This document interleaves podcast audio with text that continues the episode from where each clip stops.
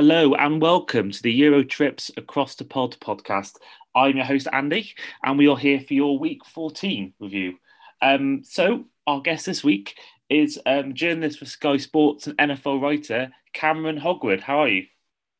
Hi Andy, I'm good, thank you. Thank you for having me. Uh, yeah, another Giants defeat, but we get used to it by now, so we're, we're yeah, it's come part of the norm, isn't it, the last five years? But um, I mean, that has answered my first question about which team you support. So I want to get from you. I asked every guest this. Um, what What's the reason behind you you choosing the Giants as your team? Uh, it's, it's, a little bit of a cliche answer, to be fair, but it was when it was kind of really when Odell came into the league. Mm-hmm. I, was, I was a bit enamored by this guy and this superstar who could kind of make the ridiculous plays that I kind of love to watch. And uh, yeah, that was part of it. Uh, I also kind of picked a team that I wanted to visit. I always wanted to visit New York. That's one of my kind of favorite places. I love New York and everything about it. So that was another sell.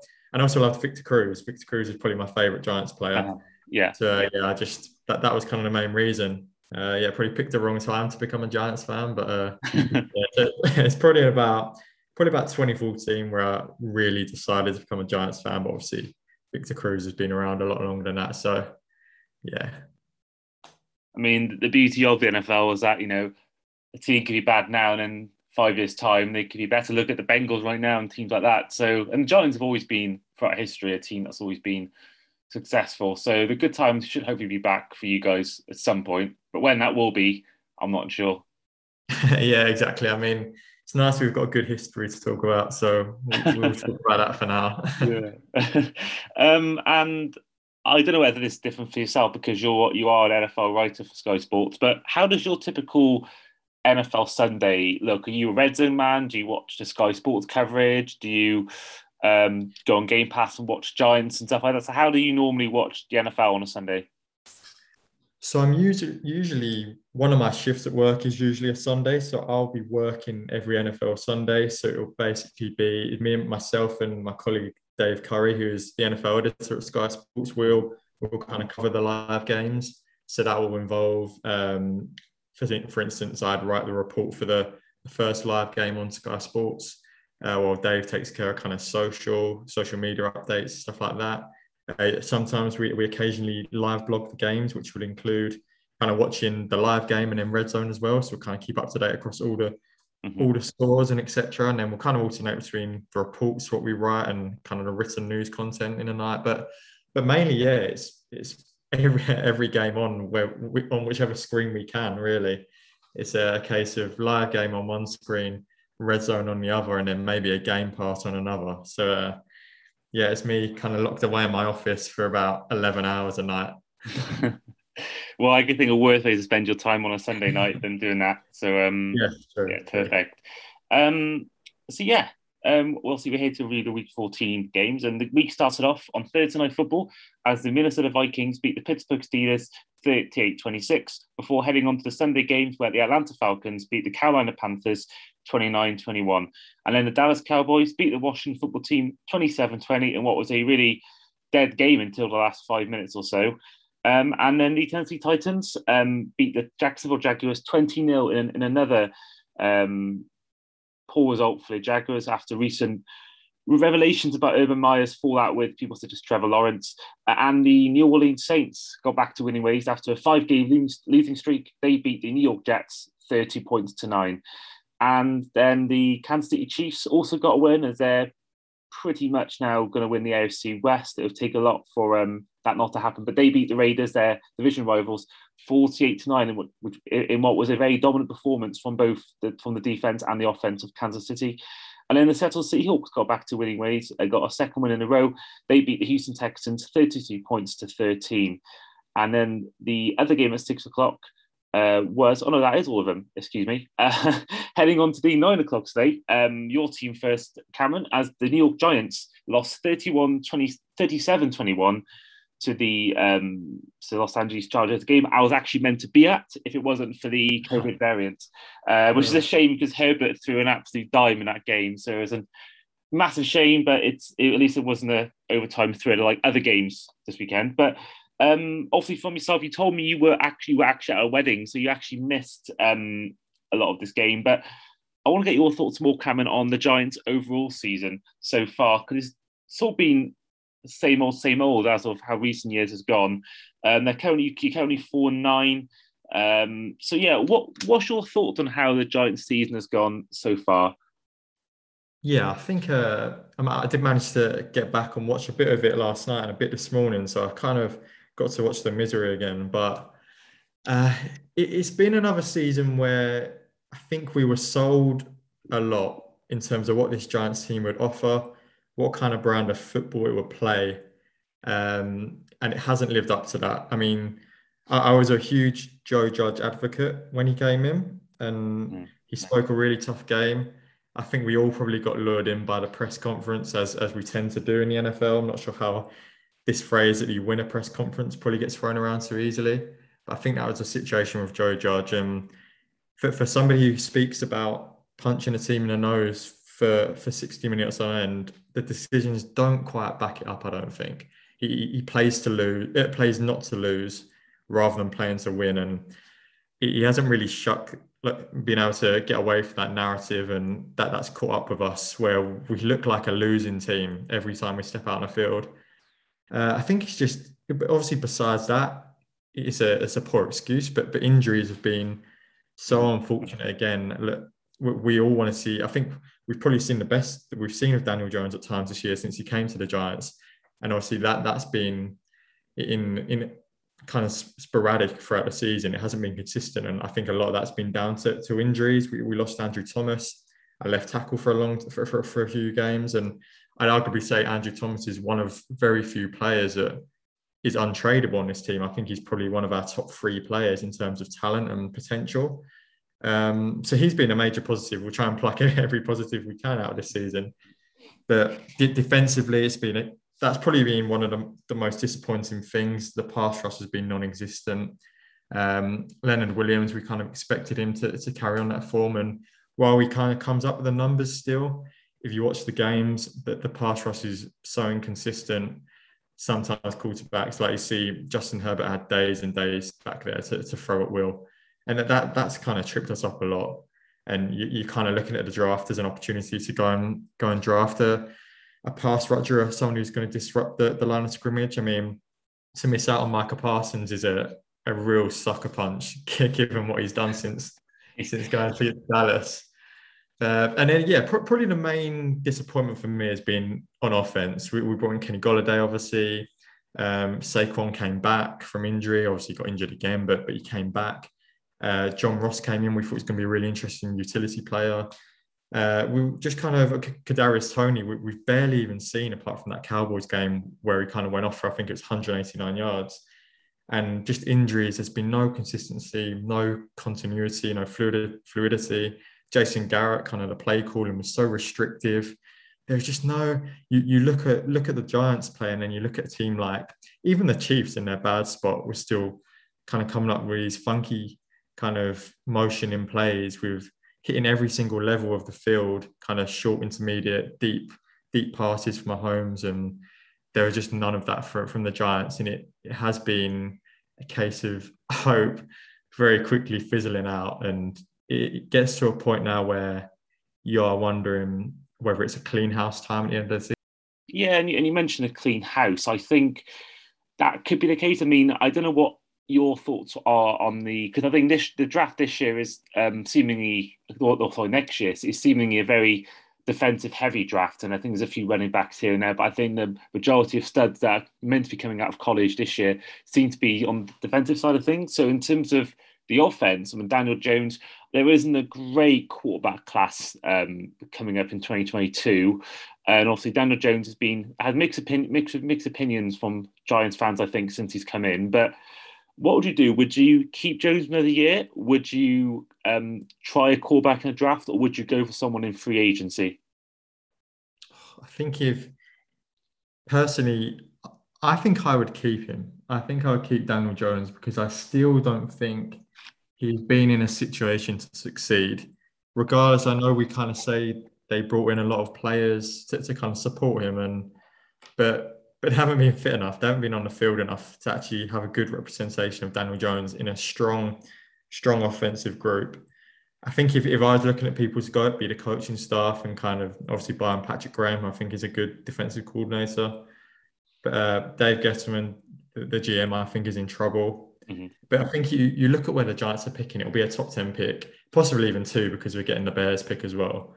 So you kind of look at those picks and think you have to, you probably have to go kind of edge rusher with one of them. And even then, I'd be inclined to go for another offensive lineman early, just because it's such a need. You kind of need to as much as you can. At the same time as that, we would be talking far more complimentary about Daniel Jones if the, if he didn't kind of keep turning the ball over needlessly when when he has had opportunities to, to do well. So yeah, I, I don't want to kind of spare him of blame because we, we'd be a lot kinder if he if he hadn't have kind of thrown all these interceptions and been fumbling the ball every week, which he's kind of trying to get out, but it, it's still obviously a problem that's there in his game.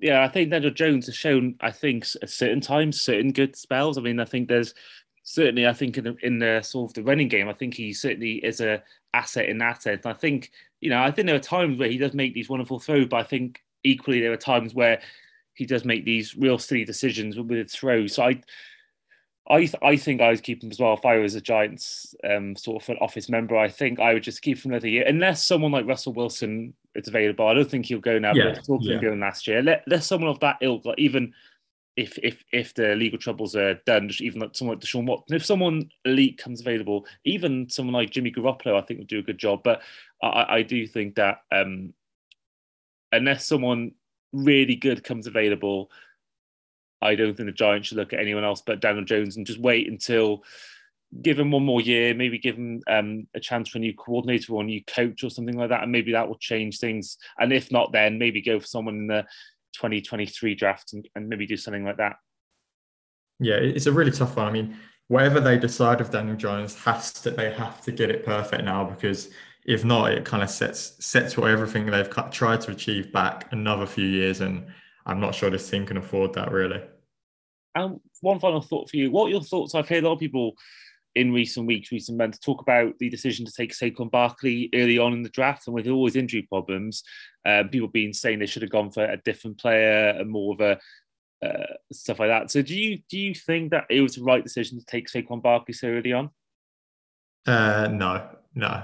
Uh, on the night, I mean, on the night, you kind of you, have seen this guy come through college, and you're like, oh wow, this he, he's going to be incredible. He's an incredible player, and but at the same time, in the back of your mind, you're thinking that is you don't draft a running back there, especially for a team that was in the situation the Giants are in, where there are so many more pressing needs than a player like Saquon Barkley, and unfortunately, as much as we kind of see teams built on running backs, maybe the Titans still, and someone like the Saints who kind of revolve around Alvin Kamara, it still happens in the league where where a team can thrive on a, an elite running back, and that can be the can carry the team. But I think that the injury has really derailed Saquon, and it's a real shame to see. Actually, it's it's really sad that he can't get back to where he was in that rookie year, and I think it is just that we've kind of seen in recent years that the value of a running back in the draft has has gone down and down. You see people like James Robinson and Austin Ekeler that go undrafted. So that's a as big indication as you need to teams that you can get a running back beyond round one. And yeah, I I was as much as I love Saquon, I was firmly in the wrong decision camp with that one. Yeah, I think even after the first year, I think people, not many would have said it was a wrong decision after that that rookie year he had, where he's the best, best, best he's ever been essentially. But obviously, then the injuries have happened. So you're seeing a lot of injuries now to Christian McCaffrey, Derrick Henry, Alvin Kamara yeah. is in for a lot of this year. So I think that. I think what and it's obviously Zeke as well. So I think there's a lot of running backs. It's just happening more and more. It's such a position where you take such a beating in that position. I think that so many of the big players, best players in the league in that position get injured all the time. So I do think that we're seeing more and more now just this increased lack of desire for running back. And especially looking at this draft as well. I mean, Josh Allen was taken seventh overall, Quenton Nelson was taken sixth, Bradley Chubb fifth, um, Minkah Fitzpatrick 11th. There's so many good players that you could have taken. Jay Alexander was taken in the first round. looking at the, the list now. Calvin, even though he's obviously um, right now, for personal reasons, Calvin Ridley was there. Um, it's so many. Even Lamar Jackson, the 32nd overall, Nick Chubb, who went in the second round. There's been so many good players that are taken in that draft. So I think that yeah, he looked good in college and he was amazing for that first year. I think looking at it now, maybe they could have gone for for someone else like Josh Allen, like Quenton Nelson, and people like that, or even Bradley Chubb. Yeah, I agree. Look at someone like Quenton Nelson, you'd kind of love him. Every Giants fan would love him in their team. Any team, and I think for me, he's probably the best, if not one of the best, if not the best, and me, the best defensive lineman in the whole league. I think stuff like that. He's just an absolute force, and I think that there aren't many better than him in the league. Um, but other games going on in the nine o'clock slate, the Denver Broncos beat the Detroit Lions 38 10 in a tribute to former wide receiver.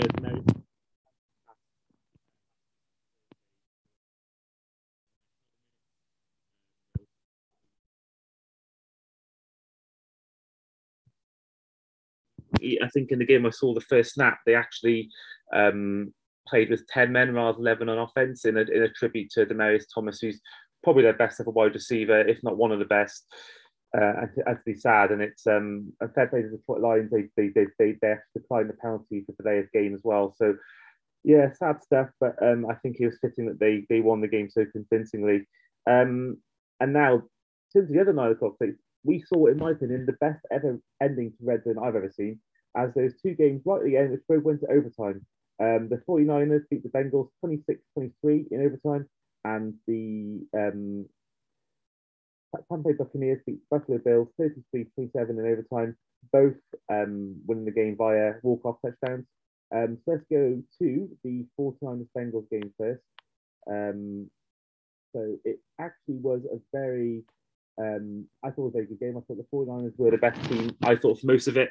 And then the Bengals last quarter got 14 points to take it to overtime before they, they actually won the toss. They got the first possession. They got a field goal from um, Evan McPherson before Brandon Aiyuk scored the winning touchdown, a 12 yard pass from Jimmy Garoppolo as he went for.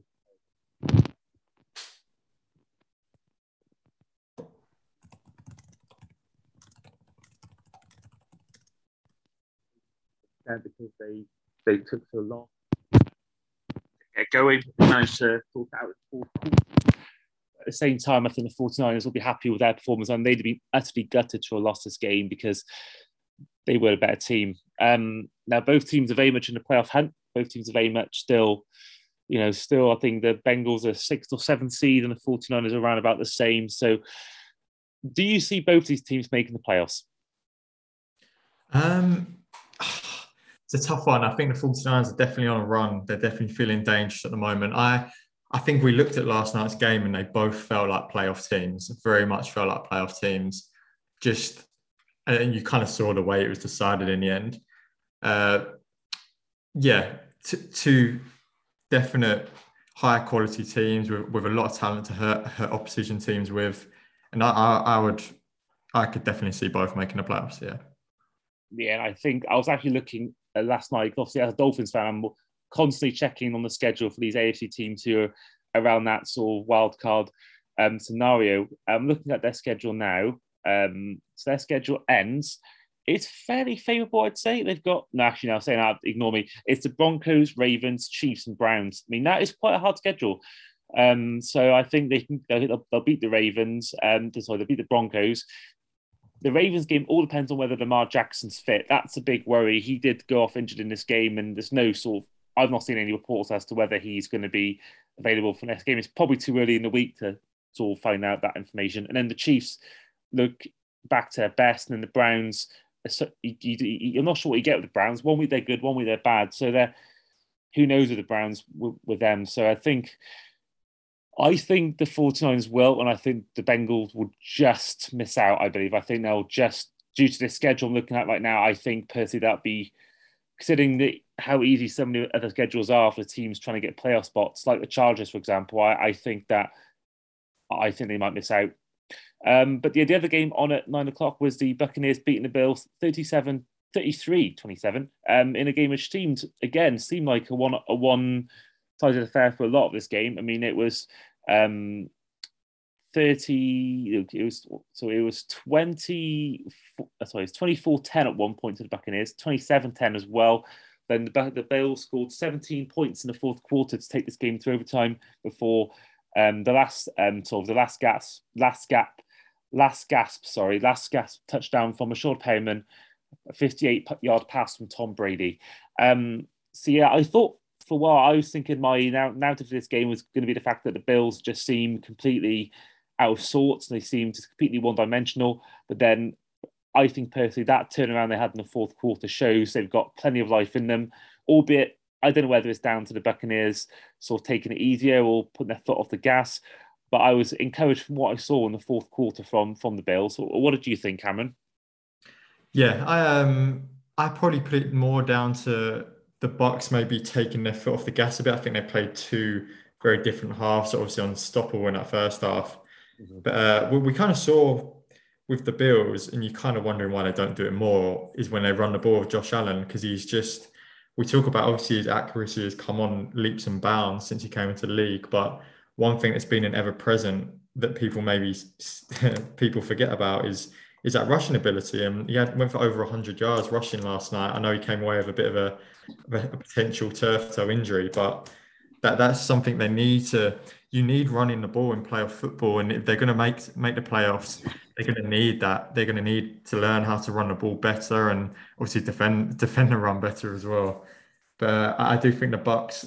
I've said all season. I think they're they're my Super Bowl team. I I, I would be not shocked in one bit in one way if they made it back to the Super Bowl and, and won it again because they're so balanced. Even with someone like Antonio Brown out, you look at the offense and they're, they're one of the best at hitting every single level of the field in an instant, and that's a nightmare to defend against. And kind of, I wrote about Gronk in the week, and the way they're using Gronk is just ridiculous considering the injuries he's been through and the way he's playing. And then you look at the catch Mike Evans made at the back of the end zone, and Chris Godwin going for over 100 yards they just they can hurt you in so many ways. And like we look at the the way the league is shaped up this year, where defenses are playing more two deep coverages to, to kind of cut out these chunk plays and you do that and you you kind of you test and challenge a team to an offense to run the ball and they have with Leonard Fournette he's kind of stepped up stepped up and come into his own in this Bucks team which obviously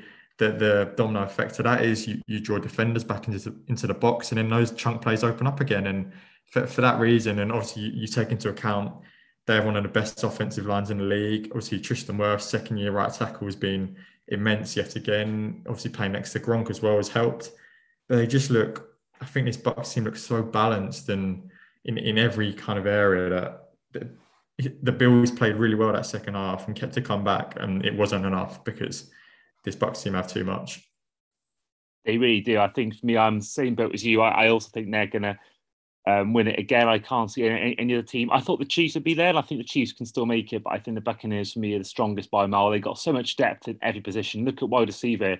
If it's not Godwin, it's Mike Evans. If it's not them, it's Gronk. If it's not them, it's um, obviously Fournette in the run game, and even Ronald Jones on his day. So I think, and even defense as well. Shaq Barrett, Dominic Suh, Devin White, Vita Vea, Jason Pierre-Paul. They got so many options in that defensive side of things, and um, Lavonte David as well. And I think that they've also got the most clutch quarterback of all time. That for me, the greatest quarterback of all time in Tom Brady. And they've got an excellent head coach in Bruce Arians. And I think that um, obviously they got the experience. They they were there last year. They know how to win it. They've got the most recent ring. And I think that there's I've seen nothing. I think last year they had a bit of.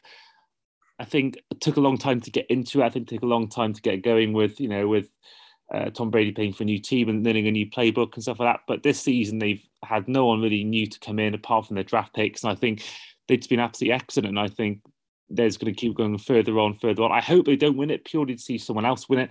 But I think for me, I can't see anyone else but the Bucks, at least into the NFC making the Super Bowl.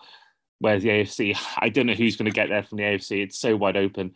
Um, but yeah, that that is um, of the Bills as well. I mean, I, I was thinking at one point, you know, with them only being one win ahead of us um, in the sort of AFC East, that maybe we got a chance of overtaking them. But looking at their schedule, they've got the Patriots uh, in Week 16, but they've got the Panthers, Falcons, and Jets. So I think anyone worried about the Bills not making the playoffs should look at that schedule and rethink their, rethink their thoughts because I think I think that that fourth quarter will give them confidence going into the rest of the season and into the postseason. And I think that the fact they got three very winnable, if not almost guaranteed wins, I, I think that, that they'll, they'll be absolutely fine. And they'll probably be behind the Patriots, but they'll be probably the fifth seed in the AFC. So, um, yeah, uh, fair play to the both teams. But yeah, the Buccaneers for me, absolutely outstanding. And then the other game we saw before the Sunday night football was the game between the Baltimore Ravens and the Cleveland Browns. Now, the Cleveland Browns won this game 24 points to 22, but this wasn't the whole story. Uh, Lamar Jackson did get injured, I believe it was in the second quarter, first quarter. Uh, and this saw for a while an absolute domination from the Browns. I think at half time it was 24 to 6. Then the Ravens got an amazing comeback with Tyler Huntley, taking it all the way to um, 24-15.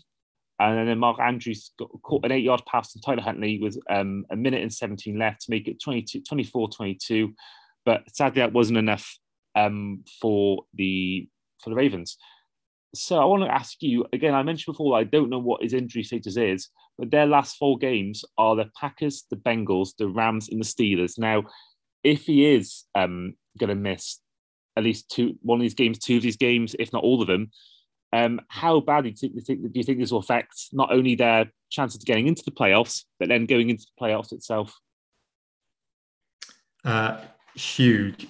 If Lamar Jackson can't play, I I really worry for this for this Ravens team. Not not just because on offense as well, but but defensively they've had so many injuries. And while we don't always want to use injuries because these are professional football players, they they should be able to kind of plug and play at, at this at this point. But the Ravens have been so disjointed on defense, and secondary is is allowing so many yards and so many chunk plays you just can't trust them right now. And as well as Tyler Huntley did last last night when he kept, when he kind of filled in for Lamar, he's not Lamar. You, you can't the, the the plays they dial up with Lamar, no other team would dare call him because they're so kind of sophisticated and rely on his explosiveness and teams teams aren't afraid of Tyler Huntley like they are of Lamar Jackson. So they're, they're of course they're going to set up differently.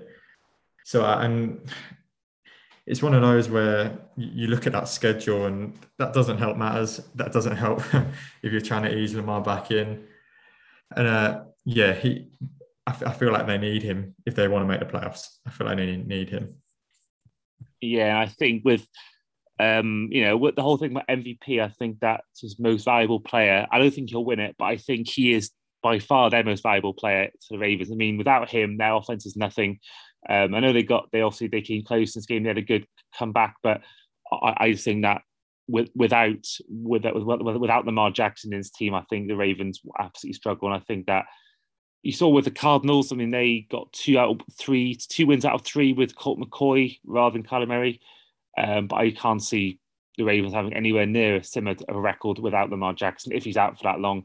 Um, now, the final game was Sunday Night Football as the Chicago Bears lost 45 30 to the Green Bay Packers in what was the most points ever scored in the second quarter. Um, so, yeah, that, that for me was the better result. I mean, it was a very exciting game, but overall, the Packers were just dominant. And they, again, I think they're pretty much certain now getting the NFC North. I think it's only a matter of time. But the best game of the whole weekend is actually coming tonight. So we're recording this podcast at half past two on a Monday. So tonight, um, obviously Tuesday morning for us Brits, it is the Los Angeles Rams, um, who won eight wins in the NFC West, taking on the 10 win Arizona Cardinals. Um, this game is absolutely massive for me. I think that both teams need to, I think the Cardinals will go into the game as clearly as the favourite. And I think the Rams have something to prove because they haven't really beaten many good teams, if any good teams this year. Um, we saw their three game losing streak recently. Um, and yes, I just think, how do you see this game going, Cameron? Yeah, I think you're, you're right in saying it's the best game of the weekend by far.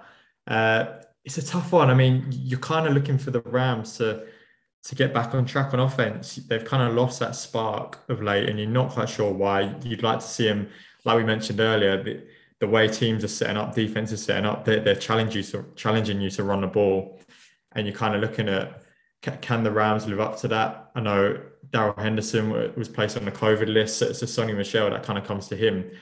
He'll be hugely important for the Rams tonight. Uh, it was the Cardinals who kind of knocked the Rams off their stride, I think. So th- this is an interesting one for the Rams in terms of learning where they are as a team and who they are. Look, the, the way they use Cooper Kupp is always going to be a bit of a threat. I love the way they line him up in kind of even in the backfield, on the outside, in the slot. That's that is a test for this Cardinals de- uh, for this Cardinals defense.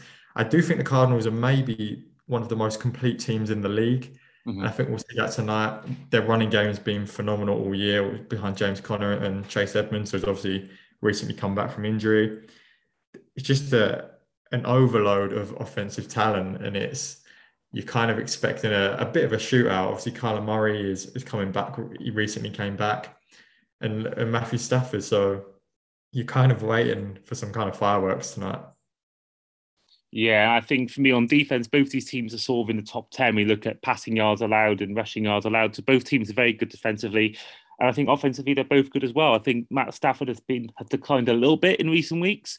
Um, but I think it's the perfect chance for him to show show the world and show the NFL world that he can do it against a big team and he can shake off that sort of big, big game sort of tag he's got where I think obviously the Detroit Lions is different because he's playing for the Lions, but I think they've not beaten a good team yet. So I think if if they can get you know if they can get a win against the Cardinals here and put firstly get put put it back to one game between them in the NFC West, I think that's a massive statement from the Rams. But I think if they if they are to lose this game like many people think they will, I think that this will send massive worry signs for Rams fans because if they're going to get to the playoffs, they're going to have to play um, for most of it like really good teams. Like they have to go through the Packers or the Cardinals or the Buccaneers at some point if they want to do well.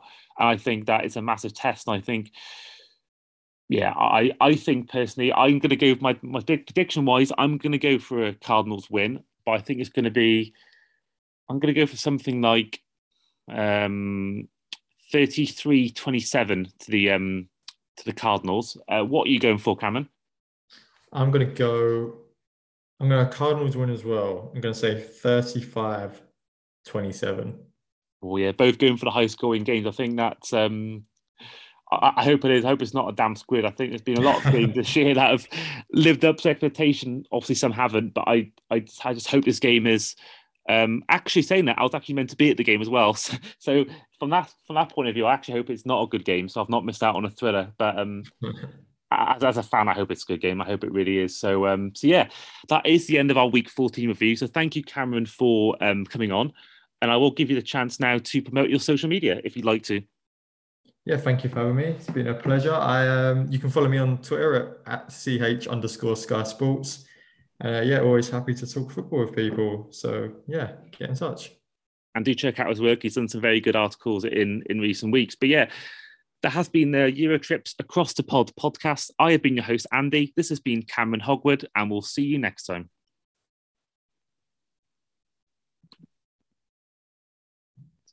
Stop.